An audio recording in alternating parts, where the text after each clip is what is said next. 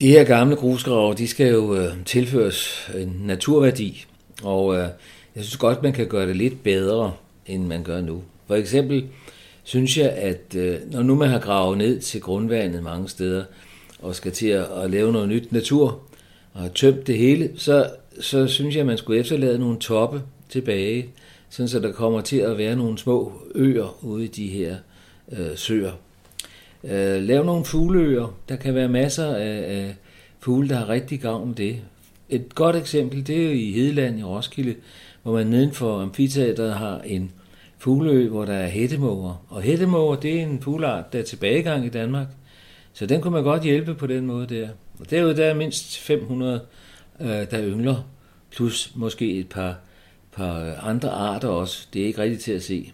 Ved Himmelsøen ude ved, ved Darup, der er der også et par øer, og der var man i gang med at skulle etablere en bro, så de badende kunne gå ud til de her småøer, der var derude. Men øh, der kom en protest fra et lokalt fuglefolk, så man fik lavet broen, så den bare gik ud i en bue og så ind på land igen. Øerne de blev så efterladt derude, uden mulighed for at komme i land.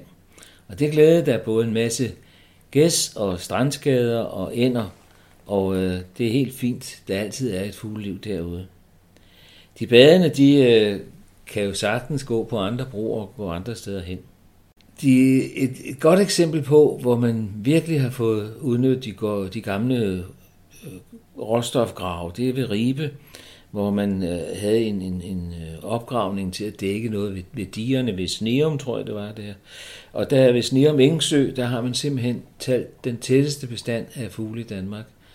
Og det skyldes jo, at man har de her små bitte øer tilbage derude. Det er lige præcis der, at fuglen er i det blå bånd, som er rundt om, om søerne. Jo flere af den slags små øer, man kan lave, jo bedre er det. Og så forhindrer man også i at der kommer morhunder og andre sjove dyr derud.